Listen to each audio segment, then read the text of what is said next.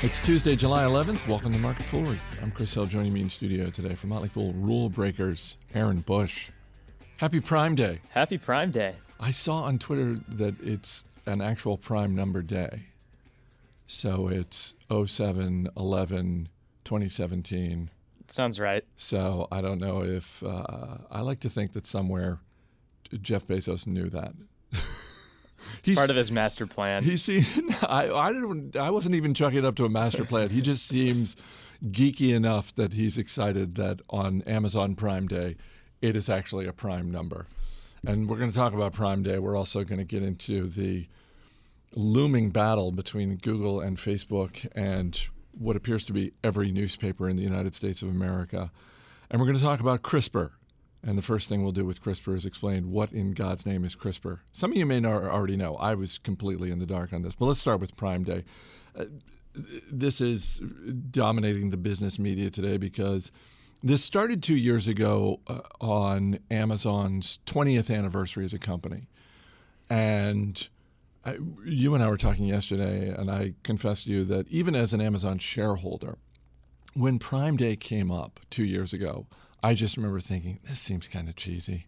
This just this just seems little, like I get it's their 20th anniversary, but it just seems like a pretty shameless way to get people to sign up for Amazon Prime. And uh, as an investor, I should have been thinking, oh look, a great way to get people in Amazon Prime. And even though they had problems in 2015, and and frankly, the the press coverage wasn't all that positive either. This this is one of those things that it only takes us two years, and, and for some people, they saw it in the moment. But now we can just look back and say, oh, this was yet another masterstroke by Amazon. Yeah, I think Prime Day is a bigger deal than people think it is. Um, I mean, absolutely, it helps acquire new new customers, new Prime members. But I think that's probably actually most relevant internationally. So if you think like India or Mexico, where they're more new and haven't really won over the space yet, having Prime Day is something that no one else can really do and so it attracts a lot of attention. Um, and also, they can use Prime Day to leverage the, the members that they already have. And so, I was just looking this year, it seems to be all about the echo, right? I won't say the A word, but um yes, because we've been we've been uh, it has been helpfully pointed out by some of our listeners. If you say you need to call the Amazon Echo by its name, which is the Amazon Echo. If you say, as Aaron said, the A word, then for anyone who's actually listening on their Echo, it activates the echo and, and sort of messes up the listening experience. So thank you for absolutely. Sorry, go ahead. But anyways, when consumers who have an Echo are able to get deals earlier, and sometimes they have more um, Echo specific deals, and of course the Echoes are on sale too. So it's just driving what they want to be driven. Um, and then lastly, and I think this is probably a bit more under the radar, but this actually affects the sellers too. So over the past several quarters, there's been um, an acceleration of of third party sellers who are moving their services to fulfillment by Amazon, in which case they can take advantage of the manufacturing and the logistics and be eligible on Prime. And and it, what's really interesting to me is like if you play Prime Day forward, you can see like how they can add more more tactics and a strategy to it whenever they launch a new service or device or even this Whole Foods deal. Just think about like what they could do with Prime Day for that. Or even like the past couple weeks, they, they brought Nike on and built a storefront for Nike, or are going to. Bigger customers, bigger brands could also have a presence on Prime Day too. So I think Prime Day is just getting started. And if you think back to, again, for, for those who weren't paying attention in 2015 when this happened, uh, you saw, I'm going to say on balance, negative coverage of this. Mm-hmm. The, you know, e- even people in the business media who are saying, "Well, we don't know exactly how many new Prime members they signed up, but they probably signed up a bunch. So long term, this was a win." But short term, Amazon took a little bit of a reputational hit because there were some technical glitches. Um, there, there were a lot of accusations of sort of bait and switch, similar to what we see on Black Friday with yeah. traditional bricks and mortar retailers where they're advertising the you know the 90 inch flat screen TV to get you in the door and then they only have a few of them on hand and then it's like well we don't have those but you know same sort of things and and I just remember people were generating lists of of pretty absurd esoteric products that were on sale for Prime Day that you would just sort of look at and think, who who is buying this, you know, 55 gallon tub of you know Vaseline? Hey, don't judge. I'm not. no, but it does, you know, it, it does sort of, you know, as you talked about, if you play this forward, you can think about the different things they can do with it. In a, in a way, um, Amazon's first Prime Day was always going to be their worst in terms of the experience right. because they do what they do at Amazon, which is they they put something out there and then they say, okay, this worked, this didn't. How do we make it better? Um, just uh, way back in the day when they were just focused on, well, what does the main page of Amazon look like, and what are people clicking on, and how do we make the experience more seamless? Uh, it it really seems. I mean, I, I'm going to be doing some shopping today. I didn't do it on either of the last two, but uh, they've they've again they've gotten better at it. Yeah. Well, if you need any ideas, I have a I have a couple for you. Oh, I, okay. I, I pulled in. Nice. So uh, the Roomba today, I noticed thirty three percent off. Okay. Um, you can get um, Yeti garden statues for thirty percent off. Wait a minute. The Yeti garden statue. i have only ever seen that in the old. Um, I'm blanking on the name of the. There used to be the magazine that you would get. It, it was a catalog you would get on airlines, and and there would be a Yeti statue is this the big one? Uh, is this, this, like this is like the six foot Yeti statue? I think so. There are various versions on, and you can get them all on. Thirty three percent off. Uh, I think this is more like thirty percent off, but uh, still. All right, get with me right after the episode because I mean, anyone who's ever walked around Fool headquarters knows that a, a large Yeti statue would not be out of place. no, not just at all. in a corner somewhere. Uh, let's move on to the news business. As I mentioned, um, this this is going to be something to watch. Uh, this is um, newspaper publishers through their trade association, which is the News Media Alliance. And if you're old like me, you remember uh, back in the day, this was the Newspaper Association of America. So the News Media Alliance, which represents 2,000 newspapers in the U.S. and Canada, including, by the way, the Wall Street Journal. And, and this is a story from the journal, so you have to assume that they are at least tacitly involved in this.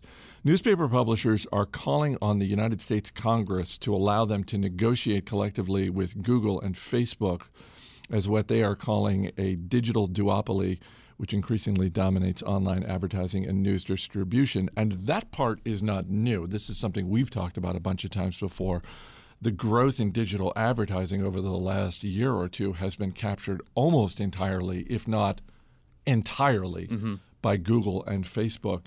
And now you have every newspaper in North America essentially going to the Congress and saying, "Hey, we would like, you know, the the old antitrust uh, rules that are in place don't apply here. We would like a waiver for this." And I don't know. I could, I could. I mean, the thing about members of Congress is, is every one of them has got a bunch of newspapers back in their district or their home yeah. state, and uh, it'll be interesting to see where this goes. Is this, if you are Google and Facebook, are you worried about this at all? Are you putting your lawyers on this to any significant degree, or do you just think, nah, this isn't really going anywhere? I don't think it's going to go anywhere. I think I, it, it's kind of interesting because of kind of the legal angle on it, like how it could have an effect for the newspapers. But at the end of the day, I think I think that what they're pushing for doesn't make any sense at all. And and their argument, in my opinion, is built off a myth. And the myth is that Facebook and Google are using their dominance to purposefully harm traditional media companies, and that's just not true at all. There's nothing purposeful about it. It's just, it might be a byproduct but that's not the goal. Yeah, so it's just like it's the it's the new rules of playing a new game. And so if you think about it, Google and Facebook are digital aggregators here, and the economics of content fundamentally changes on aggregated platforms. So it's not wrongdoing in any way at all. It's just a new reality. And that new reality uh, means that newspapers and other media companies have no choice but to engage in perfect competition on those sites because it's just a void that needs to be filled on people's timelines. And that essentially means commodity products with zero marginal cost. And the main issue here for the publishers is that they're still built for the old way of doing things, not the new one. They have large fixed costs, you know, salaries, um, marketing budgets, all of that kind of stuff. And they're still reliant on a daily basis on the traffic and data that the aggregators um, have just so that they can stay afloat. And what the News Media Alliance is pushing for is essentially an escape from perfect competition and begging for a way to make the old business model still work in a completely new world. Um, but the truth that I think is maybe a little too uh, understood is that newspapers made money in the past not by adding societal value. They made it by, perhaps ironically, having monopolistic control of print advertising in whatever geographic region that they're in. And why Facebook and Google are so powerful here is because they stole newspapers' advertising dollars, not their reporting, right? And so it really is just a simple business model problem, and none of that is going to change. Like what like what would be needed for this to change is like fundamentally um, altering the way that Facebook feeds work or Google searches work in the first place, and that's just not going to happen.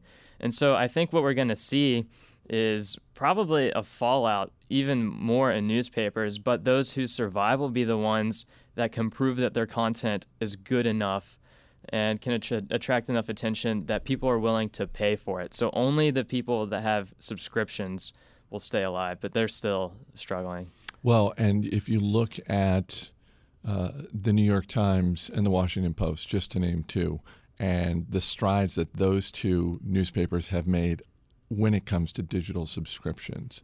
The Washington Post is no longer a, a public company, but re- you can sort of read the tea leaves of uh, of their business, mm-hmm. particularly since Jeff Bezos bought them, and see that they appear to be having a, a, similar level of success that the New York Times, which is a public company, is having in terms of digital subscriptions.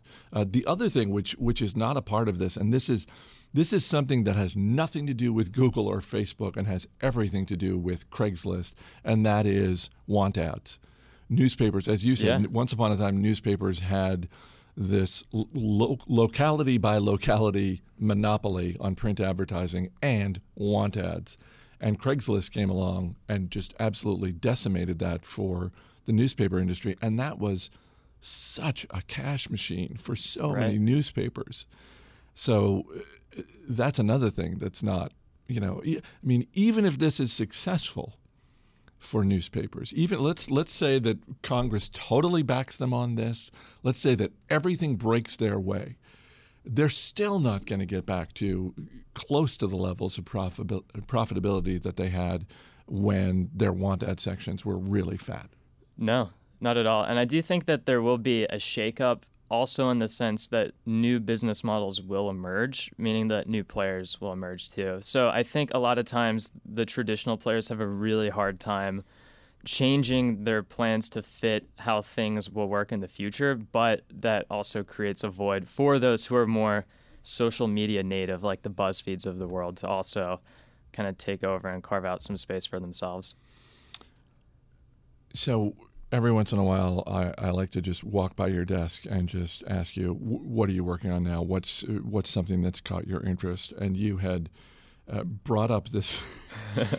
frankly, you brought up a word I'd never heard before, and that is uh, CRISPR, or I should say an acronym I'd never seen before. CRISPR, C R I S P R, which stands for. Stick with me, folks. Stands for Clustered Regularly Interspaced Short Palindromic Repeats. Let's do this again, shall we? CRISPR, clustered, regularly interspaced, short palindromic repeats, which is essentially uh, a, a, very fancy way of referring to uh, uh, biotech engineering. Uh, and, and the analogy that uh, our colleague Michael Douglass uh, mentioned to me and also appeared in an article I read is that imagine a DNA strand and you've got this microscopic pair of scissors and it enables you to sort of like snip out um, uh, one little piece of the DNA, and you can do any number of things with that, depending on which yeah. DNA we're talking about. So this this potentially um, has ramifications for food supply, um, for disease, uh, for medicines, for treatments, all that sort of thing. Um, tell me where this space is right now and sort of what you're watching when it comes to this space when we're because i mean biotech engineering um, has been, I, I, would say, maybe not at the forefront of the news, but certainly uh, 15 year or so years ago when we're going to sequence, you know, the human genome. That when that was such a dominant story. I think since then, this is an industry that investors have at least had on their radar to some degree or another. Right. So I think it's still new enough to not be super relevant for investors, but every day or week that passes by, it becomes slightly more relevant. And I think I think for the most part, the progress has been mostly restricted to labs, just getting like the fundamental technology itself to work, where you can actually change the genes in in whatever creature. Um, but it, it is starting to move out more into the mainstream and it's starting to become more relevant in creating um, cures for diseases and actually doing things with it. And in my opinion, this it, it's kind of like a big idea at this point. There isn't a lot to back it up. But if you do play it forward, it is one of those really big ideas that's probably on par with augmented reality or machine learning or cryptocurrencies even that can just disrupt the way that things are done at a fundamental level. Um, so I'm excited to see where it runs, but still definitely the early days. So yeah, and that was that was another thing Michael Douglass mentioned. He said, "Look, this is this is super early stage, and there are pure play companies out there, one of which uh, was smart enough to get the name CRISPR Therapeutics. So kudos to whoever did mm-hmm. that, whoever nailed that one. Uh, but you were saying before we started taping that um, there's a move right now to sort of create a a patent pool mm-hmm. because you could see where this would get. You could see where for some companies, this could become incredibly lucrative. Right. You could also see a situation where, and it sounds like this is m- maybe part of what is driving the move towards a patent pool.